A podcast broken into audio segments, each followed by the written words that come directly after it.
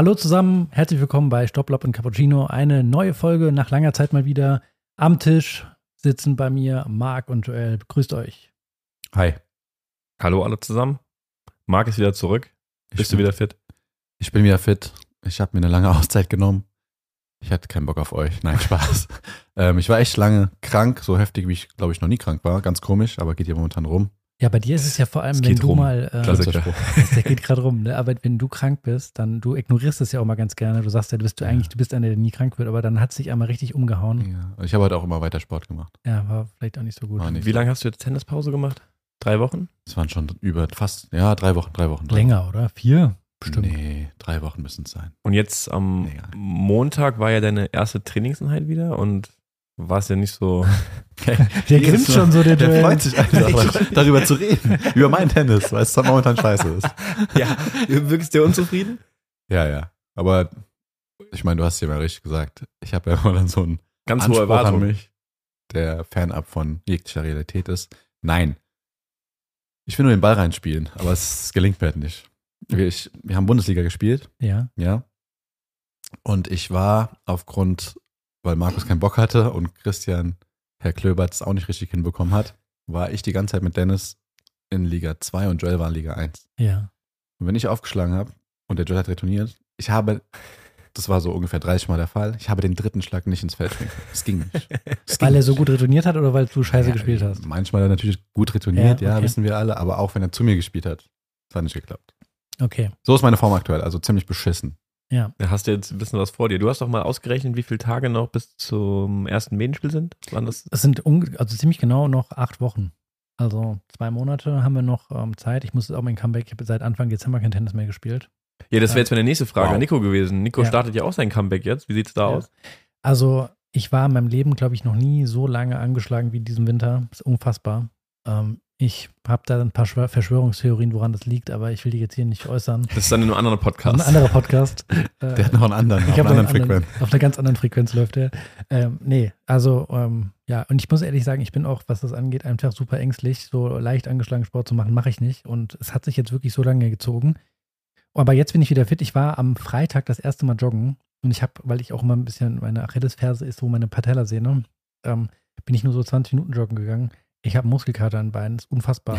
Also von der Ausdauer, klar, kein Problem, aber meine, ich habe Muskelkater in den Beinen von 20 Minuten joggen, ist schon traurig. Also ich habe noch einen, einen kleinen Weg, habe ich noch vor mir, aber ähm, ist ja nicht mein erstes äh, kleines Comeback, das ich feiere oder starte. Deswegen weiß ich schon genau, ähm, was so in den nächsten Wochen ansteht. Wir werden ja nachher vielleicht noch über ein paar Comebacker im Welttennis sprechen. Da hast du ja, kannst Kann du ich vielleicht deine Erfahrung bisschen Ja, als, aus dem Hobbybereich. Ja. Ich habe ja auch schon einige Verletzungen auch äh, durchaus hinter mir. Das Genau. Erste, was ich ähm, nochmal sagen muss jetzt, ist ein großes Lob an die letzte Folge. Jetzt, äh, genau, würde mich mal interessieren. Du hast ja, also wir haben dich ja wirklich echt vermisst da äh, bei der Folge, dass du nicht dabei warst. Und ähm, du hast ja im Nachgang gehört. Ja. Ähm, was war dein Eindruck? Ich fand es super interessant. Ich muss auch sagen, Shoutout an Hassan. Also vielleicht nochmal für alle, die es nicht wissen, wir hatten letzte Folge eine, ein Interview mit einem Tennisprofi, mit Benjamin Hassan, ähm, der, äh, den wir noch von früher kennen, äh, Joel und ich, und äh, hatten die Möglichkeit, mal eine Stunde lang mit ihm ein bisschen über Tennis zu quatschen. Wenn ihr es noch nicht gehört habt, hört es euch mal an. Letzte Folge richtig gut. Ja, ich war sehr, sehr neugierig natürlich und gespannt auf die Folge. Und die hat auch alle meine Erwartungen erfüllt, so wie ich es mir auch erhofft habe. Ihr habt auch genau die Fragen gestellt, die ich mir auch gewünscht habe. Und das, man muss auch wirklich nochmal Shoutout an Benny Hassan, weil ein dankbarer Gast. Er hat wirklich ganz, ganz viel erzählt, auch aus dem Nähkästchen. Fand ich super interessant. Ja, auf jeden Fall. Mhm. Tipptopp. Was Ja. ist denn dir so am meisten ähm, hängen geblieben? Was war vielleicht für dich am überraschendsten, am interessantesten? Womit hast du nicht so gerechnet? Was war neu für dich? Vier Ähm, Fragen einfach. Fangen wir mit einer an.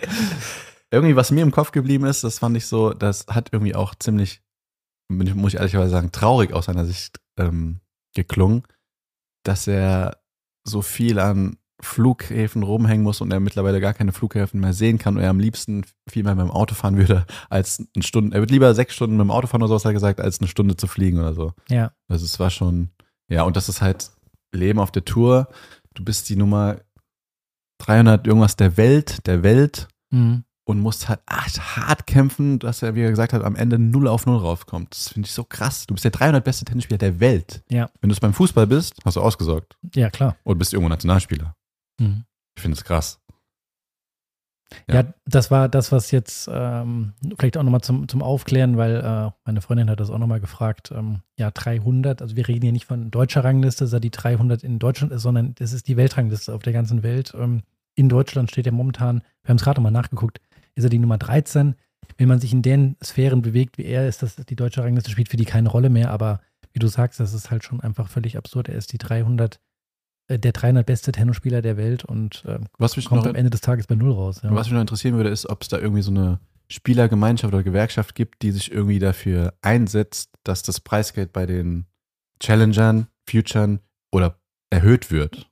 Also das hat wird jetzt gerade ähm, Djokovic hat doch da so ein Statement gemacht, das hast du mir doch sogar geschickt oder uns geschickt, ähm, dass er doch dafür ist, dass das Geld nochmal anders oder besser verteilt wird, genau. dass es eben nicht sein kann, ja. dass äh, eine Nummer 300 der Welt nicht davon leben kann. Ja, es gibt so ein, ähm, der sogenannte Player Council ähm, auf, der, auf der ATP. Also die ATP ist die Organisation, äh, die sich, sage ich mal, für dieses professionelle Herrentennis, äh, so eine Vereinigung halt, äh, die veranstaltet ja auch alle Turniere und da gibt es, meine ich, diesen Player Council, da ist dann einer aus den Top 50 ähm, sind da Repräsentanten. Ich glaube, da ist gehört Djokovic das teilweise auch dazu und aus und gibt es auch Repräsentanten außerhalb der Top 50. Und die setzen sich natürlich irgendwie, haben die natürlich unterschiedliche Interessen, aber die, ähm, so der Tenor ist, glaube ich, dass es dahin geht zu sagen, wir müssen auch die ähm, Spieler, ja, wie Djokovic gesagt hat, fördern oder ja, finanziell unterstützen, die halt ähm, außerhalb der Top 150, 200 stehen, weil wir haben es ja, ja gehört, also er lebt auf Null und er hat ja auch jetzt keine Rücklagen für die Zukunft, ja, dass er irgendeine, ja. Ja, und ich glaube, was halt auch noch so ein wichtiger Punkt da war, er sagt ja, das Geld ist ja vorhanden. Wenn du eine andere Sportart nimmst, da ist halt kein Geld, da kannst du auch kein Geld verteilen. Und beim Tennis ist es ja da und da kriegen die Top-Leute so unglaublich viel und nach hinten raus wird es dann so ganz wenig. Die Umverteilung müsste wahrscheinlich ja. besser ja. laufen. Und heftig, dass er nur durch, also in Klammern nur, durch dann die Bundesliga-Saison ja. ja irgendwie seine Kohle wieder reinholt. Genau, die Mannschaftsspiele, die halt für ihn das äh, täglich Brot halt bringen wahrscheinlich. Mhm. Ja. Ja, ist schon ähm, auf jeden Fall, das fand ich super beeindruckend. Äh, vor allem, also vielleicht fang du mal an, Joel. Was, was, was ist dir denn so? Ähm, also ich hatte, wie, hast richtig gesagt, ähm, wir hätten stundenlang, ich hätte noch stundenlang mit ihm weiterreden können, mhm. Joel nicht, weil der war einfach ein super dankbarer Gast, der einfach sehr viel erzählt hat. Was ist dir noch hängen geblieben? Also zwei Sachen. Einmal fand ich es äh, super beeindruckend, wie aufgeräumt und wie klar der war. Ja, du hast gerade so ein bisschen formuliert, der hat sich so ein bisschen traurig angehört. Also ich fand ihn so super realistisch. Und das habe ich ja auch schon in der letzten Folge direkt gesagt, dass das für mich auch der größte Unterschied zu Nachwuchsspielern ist, mhm. weil die halt oft noch, ähm, ja, viele Sachen einfach, die beschweren sich über den Platz, dass der schlecht ist, dass die Bälle schlecht sind und so weiter. Und der sieht das alles total realistisch. Der sagt halt, das ist halt so, ich muss damit leben. Du wirst es nicht ändern können. Die also Akzeptanz, gell? Genau, eine richtig, richtig gute Einstellung. Und was mich ähm, auch total überrascht hat, war, ähm, was ich vorher nicht so gesehen habe, dass er, hat ja auch von selbst von sich erzählt, er hat ein super kreatives Spiel, wir kennen ihn auch, ja, das können wir bestätigen, und dass das ihm manchmal zum Verhängnis wird, dass er so viele Möglichkeiten hat, ähm, keine Ahnung, es ist ein Ball im Halbfeld und der hat halt ganz viele Ideen, was er machen kann.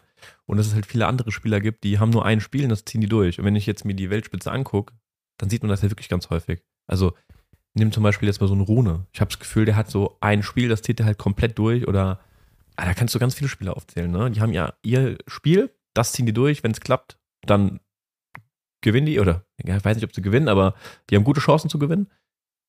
Die stellen aber ihr Spiel gar nicht großartig um. Ja, das so, so für mich das Paradebeispiel ist immer ein Spieler, der das halt bis auf die Spitze getrieben hat äh, in den letzten 20 Jahren, war Thomas Berdig. Mhm. Der hatte ein Spiel gehabt. Er hat genau. das halt so brutal durchgezogen, dass die anderen halt sich dem anpassen mussten. Aber der hatte jetzt keinen kein Plan B, dass der mal gesagt hat, okay, ich fange jetzt mal an und spiele den Ball mal hoch rein. Ne? Hat er nicht gehabt. Genau, ja. das hat er, hast du noch gesagt gehabt. Die haben, spielen ihr Stiefel, ihr Plan A durch nur das. Genau. Bis zum Erbrechen. Ja. Mhm. Klar, ich glaube, dass sich dann nochmal die, äh, die, die Top 5, Top 10 dann nochmal absetzt, dass die nochmal mehr im Repertoire haben, ähm, was das angeht, dass die halt ähm, äh, der Nadal auch mal sagen kann, okay, ich stelle meine Strategie jetzt mal um, ich spiele jetzt mal noch aggressiver oder defensiver oder wie auch immer. Ähm, Absolut, ja. Das ist halt nochmal dann, das unterscheidet dann halt nochmal die Top 5 von den, vom Rest. Ähm, ja.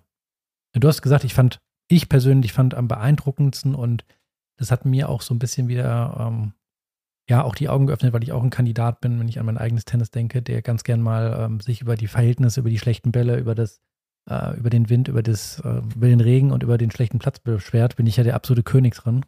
ähm, wie, was für ein Mindset der hat, fand ich schon beeindruckend, weil ich meine, ich kenne den Benny auch jetzt nicht, ähm, dass ich jetzt sage, wir kennen uns richtig gut, aber ich hatte ihn jetzt auch schon früh in Erinnerung, dass er auch ganz gern mal einer war, der ein bisschen aufbrausender war und dass er das so ähm, jetzt anscheinend krass ähm, so damit umgehen kann, da kann man sich echt eine Scheibe von abschneiden. Und das hat mir auch wieder gezeigt, so, ja, er hat es ja richtig gesagt, dem anderen geht es ja ganz genauso, der dir auf dem Platz gegenübersteht und manchmal vergisst man das ganz gerne auch mal. Ja, und da versuche ich auch diesen Sommer ein bisschen dran zu arbeiten. Mal wieder. Sehr gut. Aber mentales Training, jetzt kommt wieder der Schlaumeier, ist ja genauso wie, keine Ahnung, sag ich mal, körperliches Training. Man muss da halt wirklich jedes Mal dran arbeiten, wenn man jetzt so denkt, ah, jetzt ist der Schalter umgelegt, man wird auch wieder viele Rückschläge haben. Mhm. Ja, wir hatten auch noch eine Rückfrage von ein paar Zuhörern zum Thema Punktesystem. Also wie ähm, genau die Punkte berechnet werden in der Weltrangliste. Nico, Genau. magst du das einmal ganz kurz zusammenfassen? Genau, ich meine, also die meisten von euch oder von uns kennen ja hier in Deutschland ähm, dieses LK-System. Ja, ich glaube, das ist ja inzwischen, geht das ja von ja, also Stand jetzt von LK1 bis ähm, 23, sind wir nicht bei Ja, sogar, gell? 25, glaube ich. 25. Also auf jeden Fall über die 20 hinaus und ähm, man kann ja da wöchentlich äh, LK-Turniere spielen. Man spielt gegen einen, der eine höhere LK hat und ähm, kriegt man halt ähm, dementsprechend Punkte, also so wie wir das alle kennen. Ähm, das ähm, funktioniert bei der, ähm, bei der Weltrangliste, beziehungsweise auch bei der deutschen Rangliste ein bisschen anders. Da geht es ja nach dem Rundensystem. Ähm, dass du im Endeffekt jetzt äh, in der Weltrangliste hast es folgendermaßen, man hat die vier Grand Slam Turniere, das ist die allerhöchste Kategorie, die es gibt. Ähm, es gibt ja keine Turniere, die größer sind, die geben auch die meisten Punkte. Wenn ich da gewinne, meine ich, kriegt der Gewinner 2000 Punkte. Ja. Ja, 2000 Punkte. Der zweite Platz kriegt 1400 Punkte auf sein Punktekonto. Und so geht das natürlich dann für Runde für Runde, geht das nach unten hin. Also, wenn man früher ausscheidet, kriegt man logischerweise weniger Punkte und auch weniger Preisgeld. Und so sind die Turniere dann gestaffelt. Drunter kommen dann die ATP 1000er Turniere von dieser Tennisvereinigung, die die meisten Turniere, Profiturniere ähm, ja, veranstaltet. Da gibt es dann für den Sieg ähm, 1000 Punkte, wie der Name schon sagt, die 1000er. Dann gibt es die 500er Kategorie Punkte, äh, Turniere, gibt es 500 Punkte. Dann gibt es die 250er Turniere, 250er. Und ähm, ja, also äh, es spielt nicht mehr die Rolle, ob ich jetzt gegen einen gewinne, der ähm, Weltrangliste 1 ist. Beispielsweise gewinnt irgendeiner mal, äh, weil der Djokovic sich vielleicht verletzt, gegen den Nummer 1 der Welt und kriegt dafür einen ähm, Arsch voll Punkte. Ähm, das funktioniert so nicht, sondern man gewinnt, äh, das ist völlig egal, gegen wen man spielt. Es kommt darauf an, wie weit man bei dem Turnier kommt, wie viele ähm, Runden man kommt. Äh, umso mehr Punkte kannst du auch am Ende des Tages sammeln. Ja, so. ja, also ganz, ganz einfach zusammengefasst, die Turniere sind in Kategorien eingeteilt und man bekommt Richtig. Punkte für das Erreichen einer Runde. Und man kann sich jetzt beispielsweise, weil der, der Benny hatte ja gesagt, er ist jetzt so auf dem 300, 300, 300 irgendwas stand der, glaube ich. 320 oder Irgendwie so, sowas, ja. Und dass er auf dem Sprung ist, so, ähm, so eine Position, ja, wo man jetzt eigentlich recht schnell nach vorne kommen kann. Das Problem ist, er kann sich jetzt nicht einfach hingehen äh, und sagen, ich melde mich jetzt bei jedem Grand Slam an, da- weil da gibt es die meisten Punkte. Die Idee haben halt alle anderen auch. Und da kommt er einfach nicht rein, weil Ja. es melden sich dann bei dem Turnier vielleicht 60 Leute an und die Besten werden nur genommen. Und deswegen kann man auch nicht sagen, ich melde mich jetzt nur noch bei den besten Turnieren an. Das äh, kannst du gerne machen, aber du wirst einfach nicht genommen. Du hast, musst halt schon gucken, dass du Turniere spielst in deiner Ranglistenkategorie, wo du reinkommst. Da, glaube ich, hat er momentan so ein bisschen die größten Probleme. Er hat ja erzählt zu dem Zeitpunkt, als wir telefoniert hatten, er ist in Dubai. Da war Ja. gerade das 250er. Er hätte, äh, ihm wurde, glaube ich, eine Wildcard versprochen oder er hatte sie. Das habe ich verfolgt, weil ich habe mir angehört Genau. dann und habe dann genau geguckt, ah, hat er die Wildcard bekommen für die Qualifikation des Turniers. Und dann war ich auch sehr verwundert, aber das läuft dann wahrscheinlich über irgendwelche Connections. Ich glaube, dann hat irgendjemand aus dem Land da eine Wildcard bekommen und dann hat mich total verwundert, hat einer eine Wildcard bekommen, ein Ire, der 700 stand, statt Mhm. ihm, nehme ich mal an. Mhm. Das habe ich total verwundert, aber da gibt es wahrscheinlich irgendeine Hintergeschichte. Ja, das ist, ähm, dass die sich gegenseitig ganz gern mal irgendwie die ähm, ähm, Wildcards, die, die Länder hin und her schieben. Beispielsweise hat USA, glaube ich, eine Kooperation dann mit Australien für die Grand Slams. Das heißt, die USA stellt den ähm, Australiern äh, bei den US Open eine Wildcard und umgekehrt ist das ganz genauso. So sind, ist das dann schon teilweise hinter den Kulissen schon auf jeden Fall abgesprochen. Ja. Also das Ranglistensystem ist ähm, transparent. Es gehen nur, du hast es vorhin nachgeguckt, die besten 19 Turniere Ja, rein. genau. Und es gibt noch so viele Sonderregeln, also das, die, kann, die kann man gar nicht eingehen jetzt. Das ist schon sehr komplex dann auch. Ja. Aber im, im Grunde ganz leicht erklärt, für das Erreichen der Runde bekommt man Punkte und muss sein Punktekonto füllen und dann wird man in der Rangliste, kommt man dementsprechend nach oben. Genau. Und man hat halt auch den Druck, immer die Punkte halt auch dann zu verteidigen. Also wenn ich jetzt ich dieses Jahr die Australian Open gewonnen hätte, mit, hätte 2000 Punkte bekommen, dann fallen die halt nächstes Jahr, ähm, muss ich die sozusagen verteidigen, sonst fallen die aus meinem Konto sozusagen raus. Das heißt, man hat auch immer den Druck, ähm, logischerweise ähm, ein, ein, eine gleitende Rangliste. Das heißt, du musst eigentlich das ganze Jahr über, musst du Leistung bringen, um da vorne mitspielen zu können. Du kannst nicht einfach mal sagen, ich mache jetzt mal ein halbes Jahr Pause und das, da fehlt ja halt das halbe Jahr dann. Ja. Der Druck ist da schon echt immens, gell? wenn man mal so überlegt. Was die, was die für Ja, mentalen Druck die ganze vor Zeit allem haben. für, für jeden Spieler, ja. Ist egal, ob die Für 1 der Welt genau. ist, der muss die jeden. Punkte genauso Ja. verteidigen wie die 90 der Welt. Genau. Ja, ich glaube, wenn du aber weiter hinten stehst, hast du auf jeden Fall den Druck, dass du halt weißt, oh Mist, also ich bin jetzt hier die 100 der Welt, wenn ich das Turnier nächste Woche, das habe ich letztes Jahr gewonnen, wenn ich das jetzt, äh, wenn ich da jetzt erste Runde rausfliege, verliere ich 40, 50 Punkte und das heißt, danach bin ich die 160 der Weltrangliste. Und das heißt wiederum, ich kann da nicht mitspielen, da nicht mitspielen, da nicht mitspielen. Das ist, glaube ich, schon heftig auch. Aber ich glaube auch für die Top-Leute ist dann auch ähm, die Rangliste wichtig, um gesetzt zu sein bei Ja, den Grand Slams. ja. Dann kommst du vielleicht erste Runde direkt gegen einen Top-Gesetzten, kommst dann nicht weit beim Turnier. Ja. Also ich glaube, es ist völlig egal für, für wen. Es ist immer ein immenser Druck da. Wie, ähm, ich meine, du hast ja von uns dreien hier, Joel, immer die beste Rangliste gehabt. Ähm, ich glaube, dein Top-Ranking war ja auch mal Top 100, deutsche, deutsche Rangliste, nicht Weltrangliste. Ähm, wie wichtig war dir das? War mir nur wichtig, weil ich es einmal erreichen wollte. Aber ich habe da jetzt nicht, ähm, wie soll ich sagen, so krass drauf geguckt oder habe danach gejagt, noch höher zu kommen. Ja. Ich war froh, dass ich das einmal unter die Top 100 geschafft habe. Und dann bin ich aber auch ganz schnell wieder rausgefallen. Was war dein, was war dein höchstes Ranking? Boah, ich glaube 84. 84, Ja. krass. Nicht schlecht. Nicht so schlecht, ja. Ja. Ich glaube, meins war irgendwas. Hast du mit- da viele Turniere gespielt? Ja, muss ja, ne? Damals war es aber noch ein anderes System. Da war es eben nicht nach Erreichen der Runde, glaube ich, Mhm. sondern du hast dann noch Head-to-Head, also wie das LK-System. Genau. Du hast sozusagen, wenn du gegen die 50 aus Deutschland gewonnen hast, dann Ah. hast du mehr Punkte bekommen, wie wenn du gegen die 100. Aber das war so eine ganz komische Formel. Ja, aber ich weiß aber auch nicht mehr genau. Ich, ich, ich weiß nicht, zu welcher Zeit das war. Ich kann es Ja. nicht mehr sagen, welches System das war.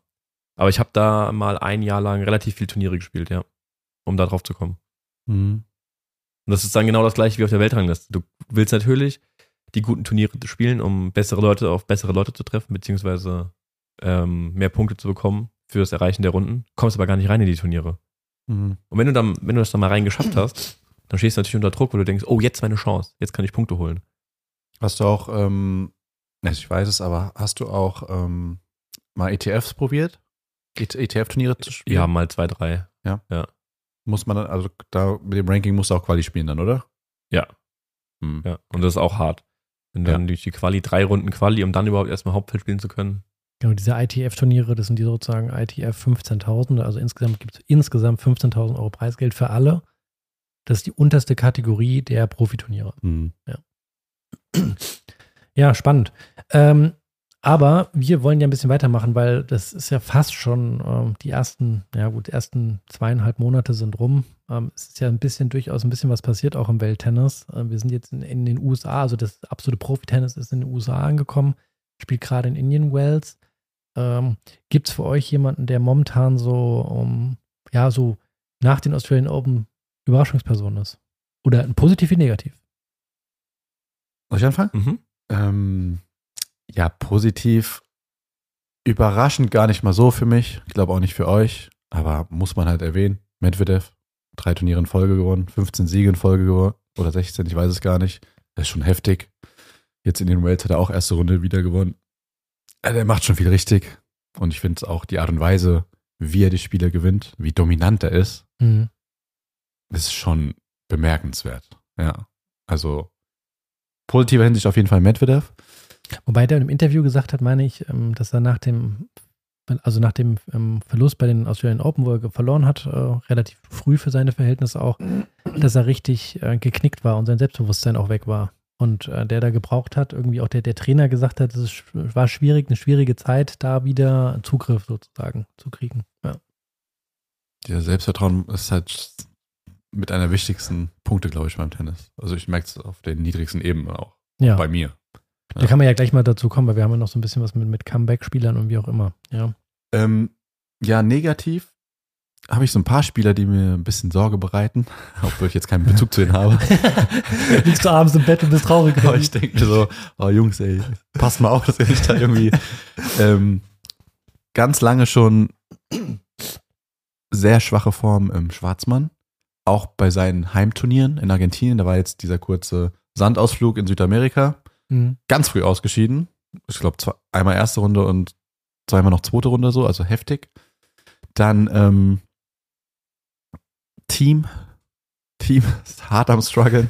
Immer wenn ich da zugucke, dann denke ich mir so, oh, was, wenn ich äh, mir angucke, Matches von dir vor drei, vier Jahren und jetzt, das ist schon heftig. Mhm. Ja, so in die Richtung. Okay. Joel, hast du was? Ja, wer mich positiv überrascht hat, war der Australier Deminauer. Guter Punkt. Welches Turnier hat er jetzt zuletzt gewonnen? Das 500er in Mexiko, Cabo. Mhm.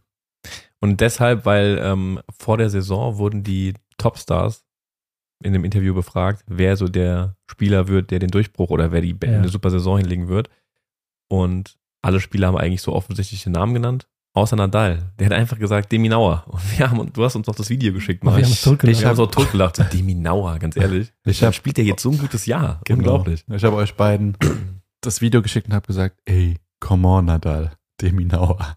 Und Aber genau, er hat irgendwie in einem Interview gesagt, ja, ähm, Durchbruch ist Demi Nauer, weil er hat mit ihm gespielt und er ist einfach saugut. Ja. also hätte ich auch niemals Aber was geglaubt. macht, ich verstehe es nicht. Äh, Könnt ihr es mir jetzt erklären, weil ich verstehe es wirklich nicht. Ist für mich so ein, der schnellste Spieler wahrscheinlich auf der Tour, mit Sicherheit, bewegt sich halt unglaublich gut, aber ist für mich so ein, hart- ich, okay, es, ihr wisst selbst, gegen so einen Spieler, der alles holt, ist sau eklig zu spielen, ja. Du musst den Punkt komplett tot machen. Auch gegen Deminauer musst du wahrscheinlich den Punkt dreimal noch tot machen. Mhm. Aber ich finde, sonst ist es so, hat er keine Waffen, keine offensives Arsenal, was da irgendwie mich beeindruckt. Ja.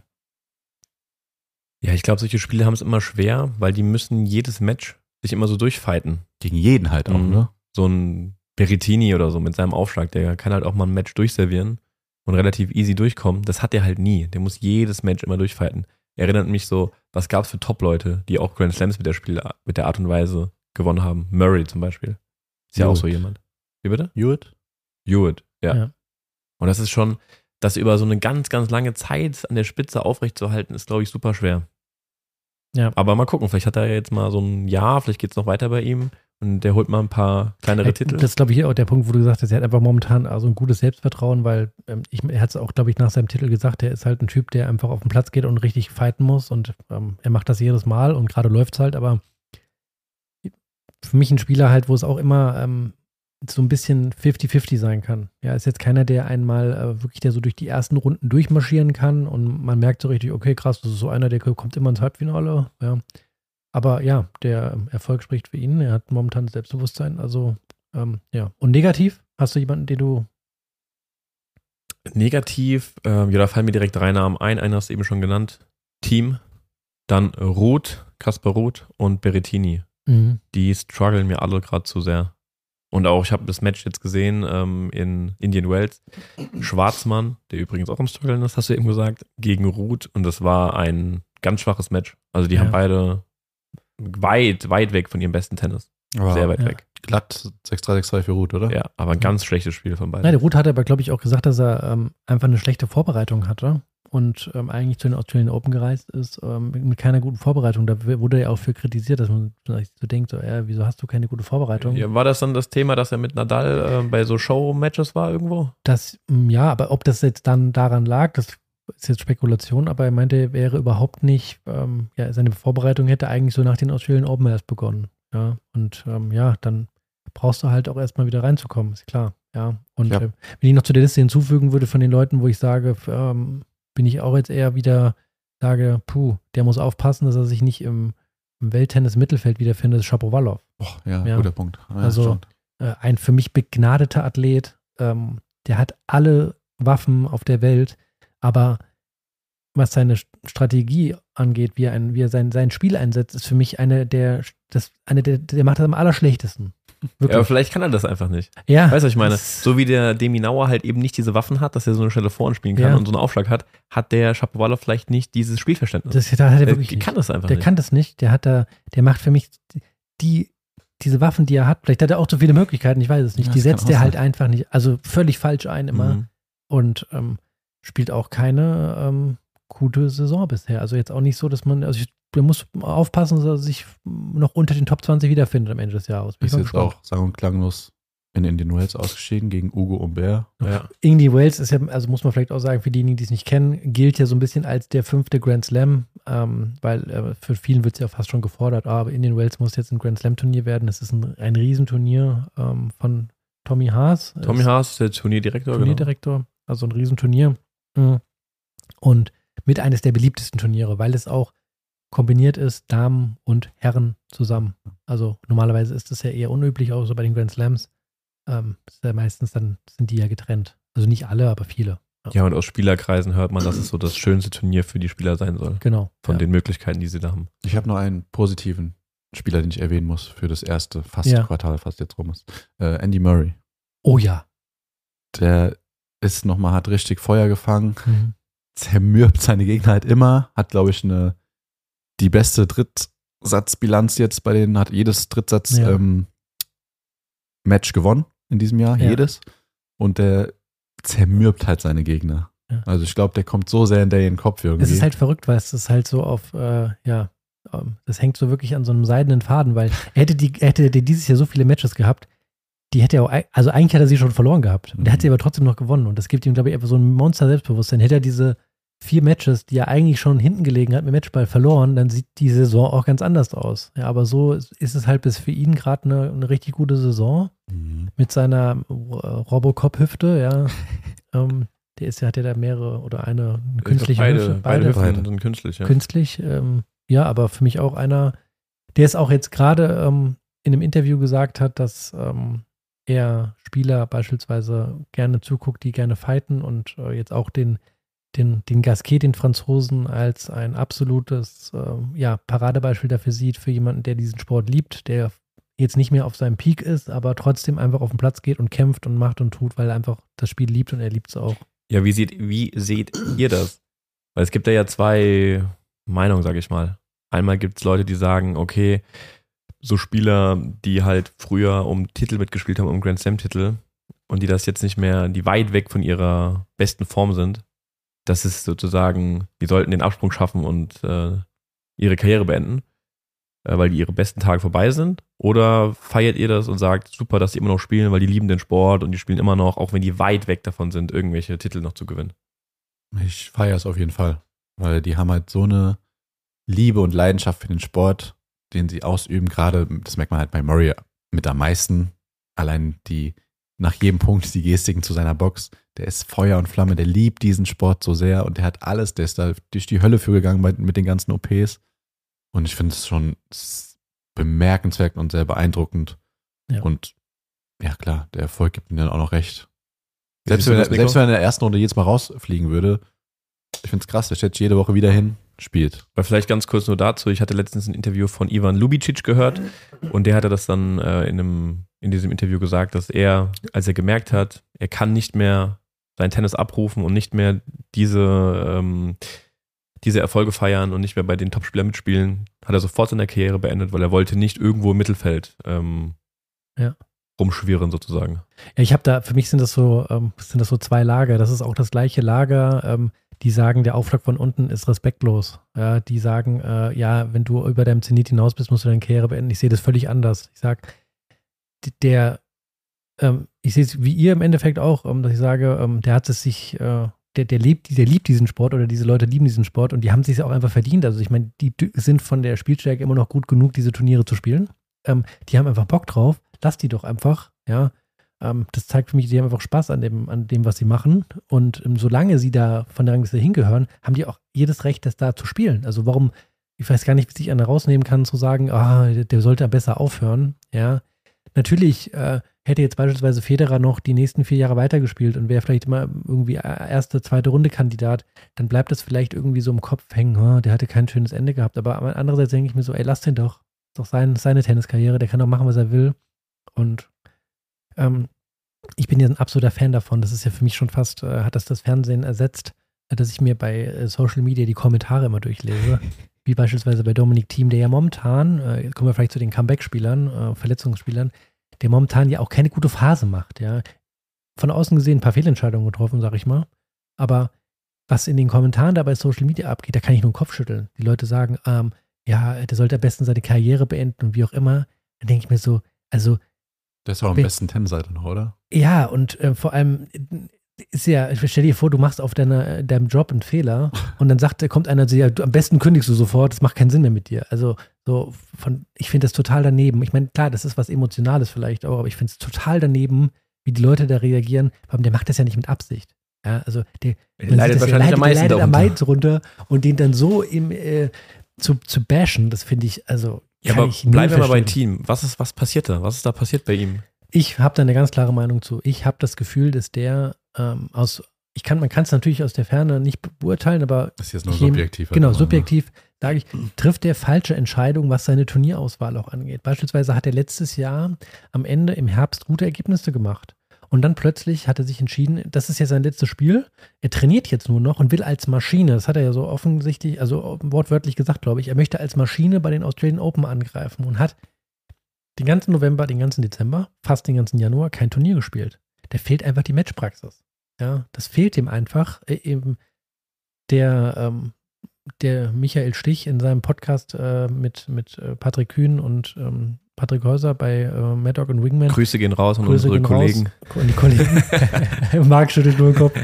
Der Michael Stich ist ja kein ähm, Fan oder sage ich mal Befürworter der Matchpraxis. Er sagt, aus seiner Sicht, glaube ich, gibt es das nicht so oder hält er nicht ich glaube, so das ist Typsache. Es ist, ich, genau, ich sehe es individuell und ich glaube, er müsste einfach er braucht diese vielen Matches, er braucht das Selbstbewusstsein auf dem Platz und es fehlt ihm einfach komplett. Also da hacke ich gerne mal ein, weil das glaube ich auch, dass es sehr viel mit der Matchpraxis zusammenhängt, weil wenn man sich mal die letzten Jahre von Team anguckt, auch gerade die Anfangszeit von seiner Profikarriere, als er noch von Günther Presnick trainiert wurde, über den haben wir auch schon mal hier im Podcast gesprochen, ähm, da hat der Team immer, weil er einer der Spieler, der am allermeisten Matches hatte. Also er hatte so viele Turniere, ähm, die er im Jahr gespielt hat. Da gab es mal, irgendwo habe ich einen Artikel gelesen, weil wir auch eben gerade über das Ranglistensystem gesprochen haben, der hätte, ähm, der hat so viele Turniere, der hätte sich zweimal, hätte er in den Top 100 geführt werden können. So viele Punkte hatte er geholt, so viele Matches hat er auch genau, gespielt. Mit den Turnieren, die nicht zählen. Genau. Ne? Genau, krass. Ja. Und ähm, weil du es eben meintest, der hat so lange nicht gespielt, ich glaube auch, der braucht viele Matches. Aber ich glaube, das ist so eine Theorie von mir. Der hat sein Leben lang mit Günter Pressnick trainiert. Wir haben ja schon mal drüber gesprochen, das ist so ein richtiger Schleifer und der hat eine ganz, ganz spezielle Trainingsmethode, wie er an die Sache rangeht. Und das hat ja beim Dominik-Team super gut funktioniert. Die waren zusammen unglaublich erfolgreich. Und dann hat er sich ja plötzlich vom Presnick getrennt. Dann lief das eine Zeit lang noch gut.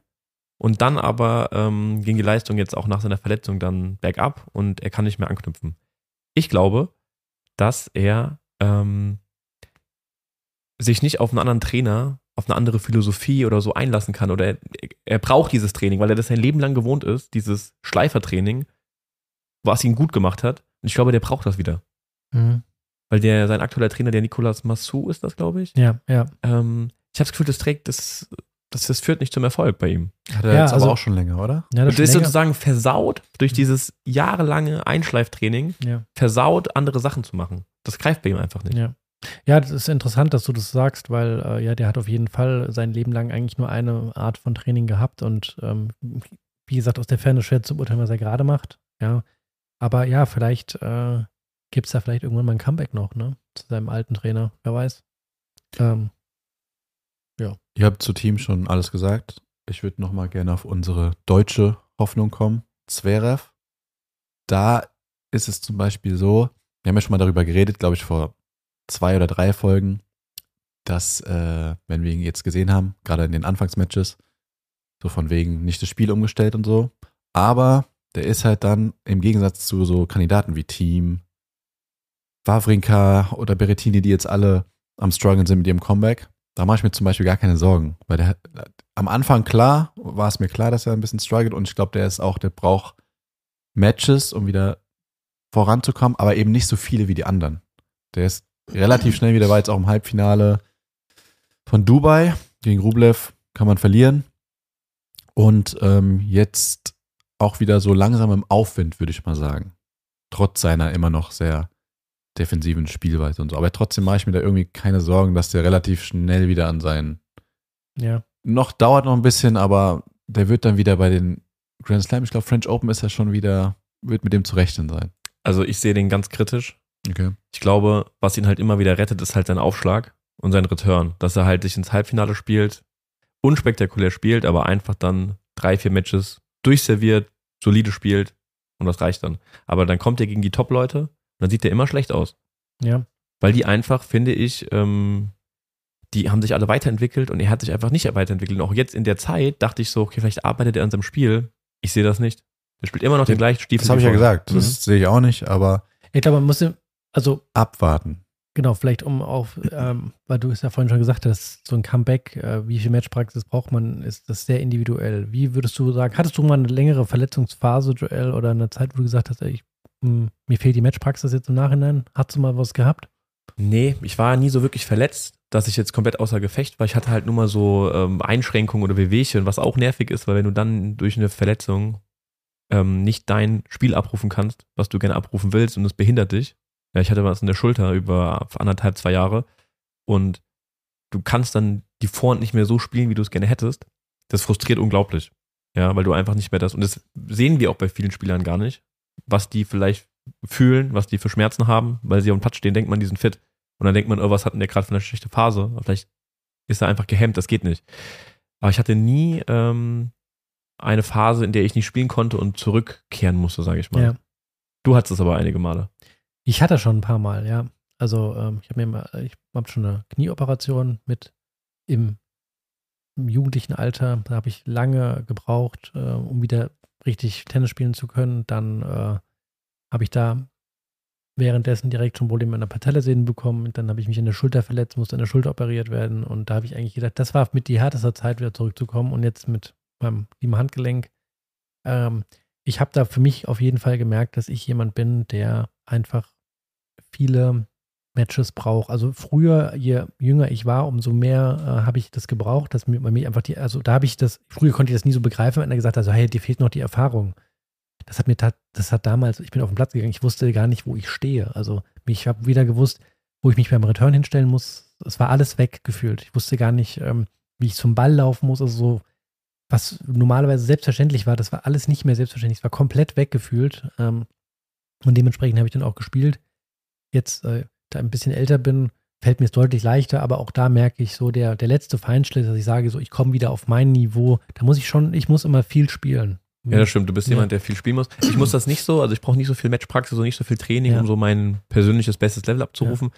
Bei uns muss man ja sagen, für uns ist es ja immer ein Comeback eigentlich. Weil wir spielen die Medensaison und dann Ja, ja, machen wir eigentlich immer ein, fast ein ganzes Ja. Jahr Pause oder ein Dreivierteljahr und steigen dann wieder in die nächste Medensaison ein, wie die meisten Hobbyspieler auch.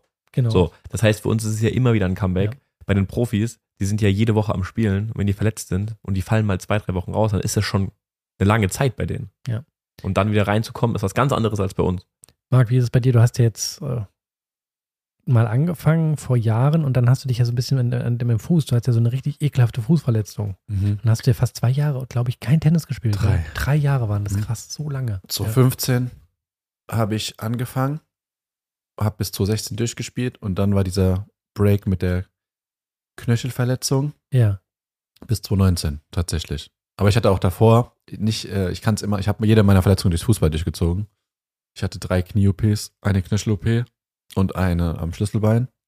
Und ich habe, um wieder auf meine 100 Prozent, also ich rede jetzt vom Fuß, von der Fußballform, um wieder auf meine 100 Prozent zu kommen, also meine maximal, maximales Level, habe ich immer so lange gebraucht, wie ich auch raus war. Und Mhm. wenn ich ein halbes Jahr verletzt war, zwei, drei Monate oder zwei, drei Monate durch Meniskus, habe ich auch wieder so lange gebraucht, um wieder mein volles Level. Ist ja so die Bauernregel, ne? Man braucht wieder, wenn du sechs Monate ja, aber ich kann es bestätigen. Ja. Also aus meiner Sicht nur. Ja. ja. Und mh, was hast du noch wegen Tennis gefragt? Ja, deswegen, weil äh, ich meine, Zverev war schon lange auch jetzt raus, wenn wir wieder zum, zum Profitennis kommen. Der hatte letztes Jahr bei den French Open sich massiv schwer verletzt und äh, ist dieses Jahr wieder so richtig eingestiegen bei den Australian Open.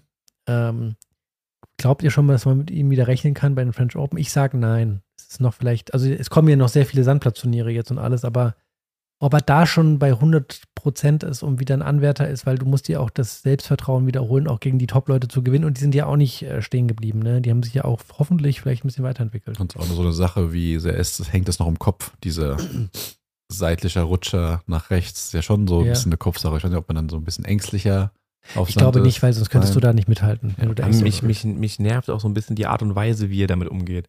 In jedem Interview nach jedem Match erzählt er, wie hart die Verletzung war, wie schwer es ist, zurückzukommen. Der thematisiert das so sehr. Die anderen Spieler, die waren auch alle mal verletzt. Der Nadal, wenn der anfangen würde, jedes Mal rumzupinsen Hm. und eine- einen riesen Fass aufzumachen, dann würde der, zig mehr Sachen gehabt. ja, und der macht da, also der schlüpft immer so ganz schnell so gerne, sage ich mal, in die Opferrolle so. Das nervt mich extrem bei ihm.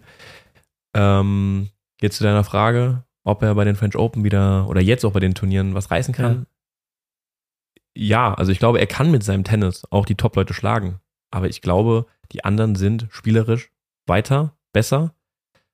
Und wenn ich mir angucke, solche Spieler, ähm, die jetzt deutlich hinter ihm stehen, ich weiß nicht, das letzte Match war, was ich gesehen hatte, war Lehečka, der Tscheche, gegen ihn. Ja. Ich habe das Gefühl, die gehen auf den Platz und die wissen alle, was zu tun ist gegen ihn und die malen sich alle was aus. Malen sich alle Chancen aus. Der ist auf jeden Fall schlagbar Auf jeden Fall, für die Spieler. sage ich auch. Aber trotzdem glaube ich, dass er mit ihm zu rechnen sein wird bei den French Open. Immer einer. Er ist So auch Viertelfinale, aber das, jetzt. das ist einer, das muss man ihm auch lassen. Ich habe das Gefühl bei ihm immer, dass er, dass er alles dafür tut.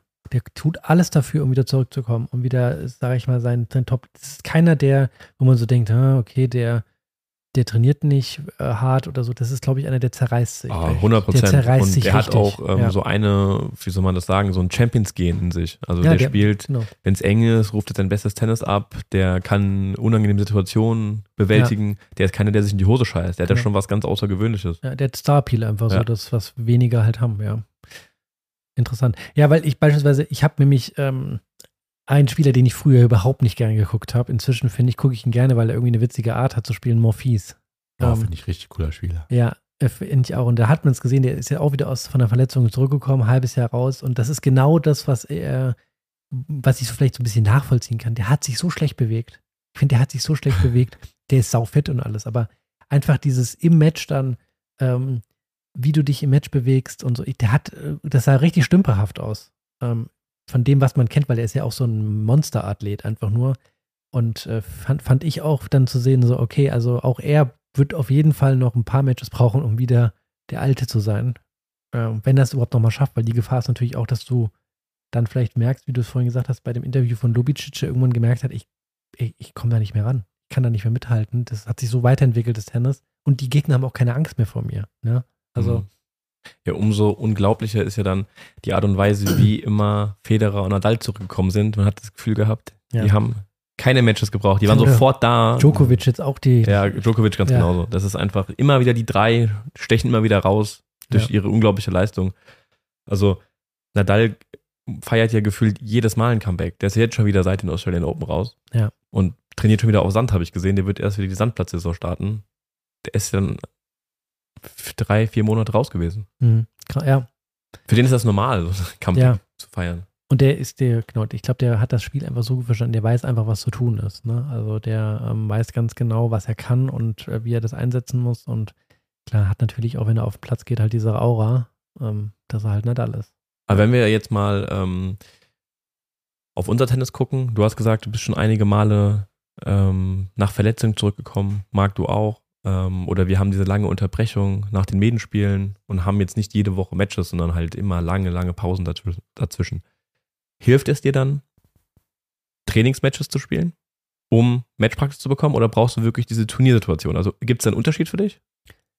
Ähm, das hilft mir zu 100% Trainingsmatches zu spielen. Ich versuche das dann auch, äh, vor allem auch einfach diese, diese Belastung, ähm, dass man das mal wieder hat, weil äh, sonst gehst du auf den Platz und spielst vielleicht anderthalb Stunden, spielst einen Satz und ähm, hörst bei 2-2 auf, so ungefähr, weißt du, wie man es halt so kennt, ah komm, reicht schon ein Satz.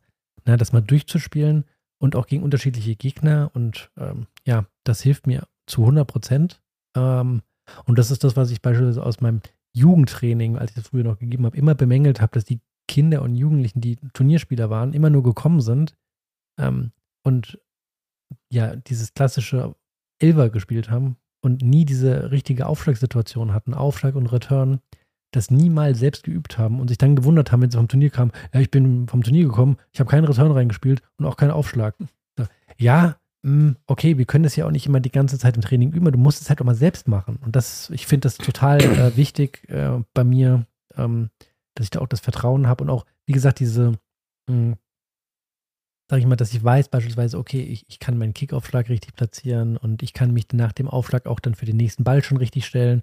Das ist sowas häufig, finde äh, finde ich, weg ist. Oder beim Return, wo stelle ich mich hin? Stelle ich mich näher an die Linie? Wenn man länger, länger spielt, ich komme mir manchmal vor wie so falsch Ich weiß gar nicht, wo ich stehen soll. Und deswegen finde ich es schon wichtig, weil Elver spielen und mit Aufschlag sind zwei verschiedene Sportarten. Ja, auf jeden Fall. Marc, wie ist es bei dir? Ja, ich sehe es ein bisschen anders wie der Nico vom Gefühl, aber ich kann ja nur aus meiner Sicht sprechen. Wenn ich mich mit jemandem verabrede, mache ich mit einer Person mache ich auf jeden Fall auch immer ein Match. Perfekt wäre natürlich, wenn zwei Sätze durchgespielt werden. Aber ähm, ich weiß nicht, ob mir das, ähm, mir das so viel bringt.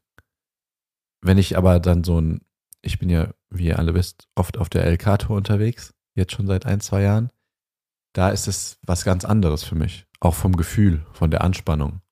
So, auch ich habe ganz anderes Mindset, wenn ich da ins Match reingehe. wenn ich so im Trainingsmatch rein, ist alles so relativ locker. Da schwinge ich auch so Ja. locker durch. Und im Match ist es ja, ist es ja dann schon nochmal was anderes. Das kannst du, äh, gebe ich dir 100% recht, das ist bei mir auch so, das kann ich ja auch nicht vergleichen, dass ich sage, mir reichen jetzt die Trainingsmatches und danach bin ich fit. Also du musst auch mal so ein paar offizielle Spiele haben, wo es auch mal um was geht. Also wo Mhm. du nicht nur für, ja, uh, just for fun spielst, sondern da geht es vielleicht, du spielst vielleicht für deine Mannschaft, du spielst vielleicht um einen Turniersieg oder um die Runde weiterzukommen. Da hast du natürlich die Nervosität und so, das kannst du nicht simulieren. F geht nicht, meiner Meinung nach. Du musst es im Turnier Ja. unmöglich. Musst du machen, musst du durch, musst du das spielen halt, damit du äh, ähm, ja die, die Realität halt erfährst, weil im Training du kannst das nicht simulieren, oder? Ja, ich merke das immer daran. Ähm, du kannst noch so fit sein, du kannst aus einer Vorbereitung kommen, du kannst viele Trainingsmatches gespielt haben. Dann hast du dein erstes offizielles Match, kommst vom Platz und hast Muskelkater. Da merkst du einfach dann so, oh, okay, die Anspannung ist eine ganz andere. Aber ich glaube, der eine Tipp, der ist gut und es wird wahrscheinlich auch vielen ähm, was bringen, wenn sie es auch mal umsetzen, ist eben im Training ein Match durchzuspielen. Ja. Weil das ist, was ich auch immer wieder beobachte. Die Leute fangen an, ein Trainingsmatch zu spielen und hören dann immer mittendrin auf. Mhm. Und eigentlich ist das Ende das Interessante, so ein Match mal fertig zu spielen. Mhm. Diese wichtigen Spiele am Ende. Vielleicht heißt es dann auch, jeder gewinnt einen Satz, man spielt ein Match-Break oder sowas, ja. Ähm, und das wird viel zu wenig geübt. Ich kann es zum Beispiel gar nicht ab, wenn ich mit jemandem verabrede, der nur Elfer spielen will. Also ich finde es furchtbar.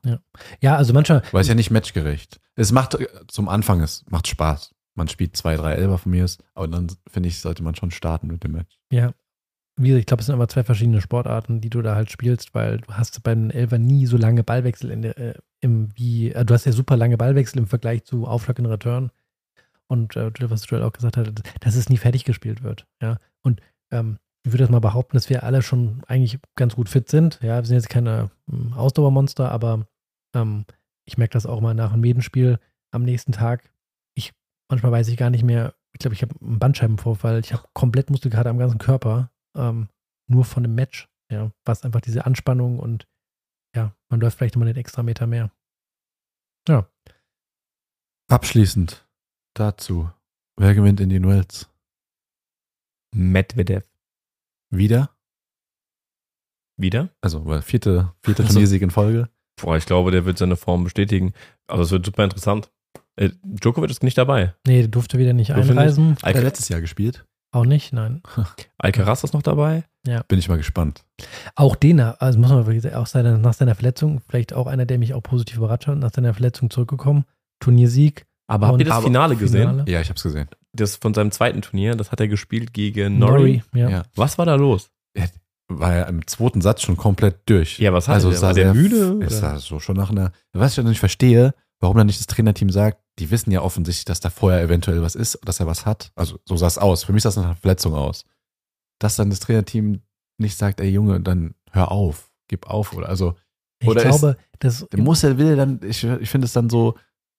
Du ähm, förderst ja die Verletzung immer mehr. ja, ich glaube, das ist so ein Zwiespalt, weil die vielleicht einfach nicht aufgeben wollen. Und haben die auch wissen, dieses Nadal, die wollen unbedingt Ja, das ja. Nadal gehen haben. Ja, dass er, ja, du gibst nicht auf, du hast so. Ja, aber die wissen aber auch, weißt du, so, dass das ganze Stadion ist ja die Karten gekauft und wie auch immer. Ich glaube, dass du dir da schon schwer tust, wenn du weißt, okay, da sind jetzt vielleicht 15.000 Leute, die halt das Finale sehen wollen und das wird jetzt abgesagt, ja, so, dass du überlegst du dir dreimal. ob Ja, und er hat es ja fast gewonnen. Er war ja, Ja, so nah dran. Ja. Ja. Habt ihr gesehen, dass er nur auf Punkt gegangen ist? Ja. Nur geschossen. Aber der hatte seine, also, also wenn der Nadal in so einer Situation ist, der wirkt immer noch irgendwie so ein bisschen kämpferischer, so ein bisschen positiver. Der hat total so resigniert. Ich weiß. Das habe ich hier noch nie gesehen. Das stimmt. Ja. Manchmal mache ich mir ein bisschen Sorgen um den. Ja, du hast schon ja, weil er auch so gesagt, früh ja, verletzt ja. ist, ne? So ja, jetzt weil im er jungen auch, Alter ähm, schon. So auch diese ganze Phase nach den US Open bis jetzt, die war ganz komisch irgendwie. Mhm. Also als wäre da irgendwas passiert, was von dem wir nichts wissen. Aber er hat ja auch gesagt in einem Interview, dass er nach dem Sieg bei den US Open er den Fokus verloren hat. Das war für ihn so der Traum, der Kindheitstraum in Erfüllung gegangen und dass er so ein bisschen, und das ist schwer,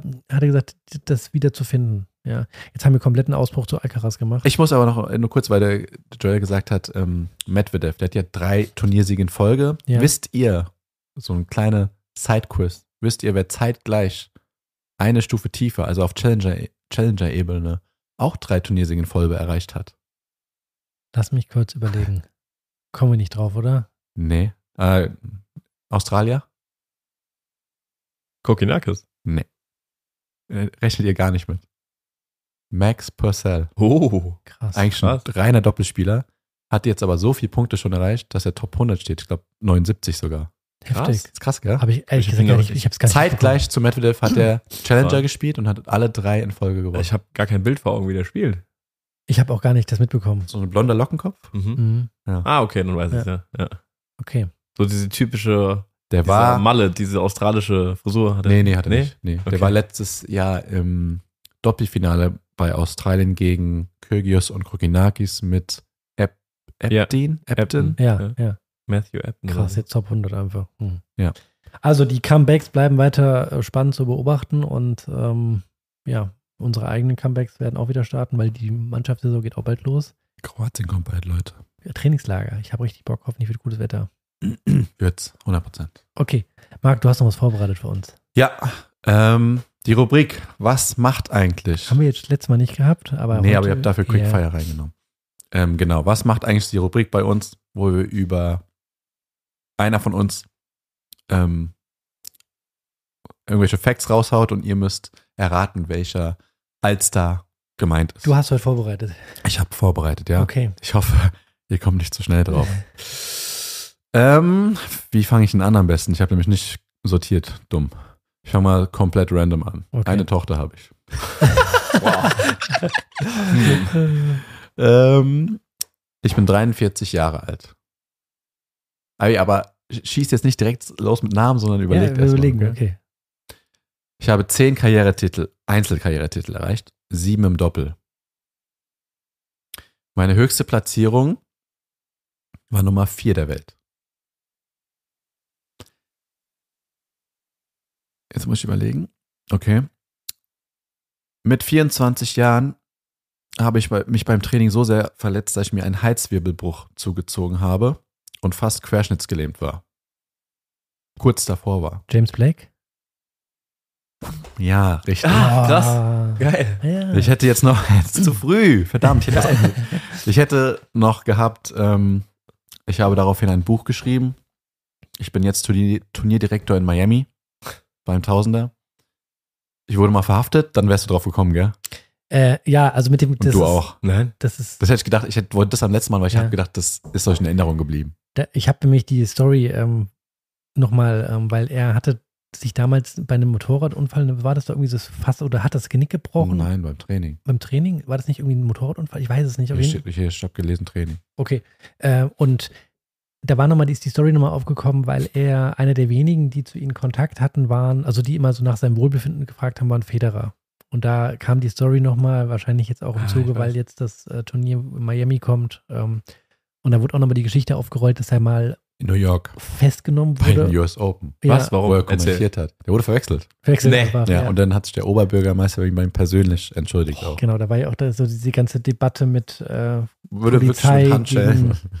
gegen ähm, Afroamerikaner. Ja, Afro Oh, okay, also wow. Genau, dann hatte ich, dann hatte ich noch trage eine Glatze, dann hätte, wärt ihr aber, glaube ich, direkt drauf Ja. gekommen. aber, jetzt, Und ich war einmal im Halbfinale in Wimbledon, mehr nicht.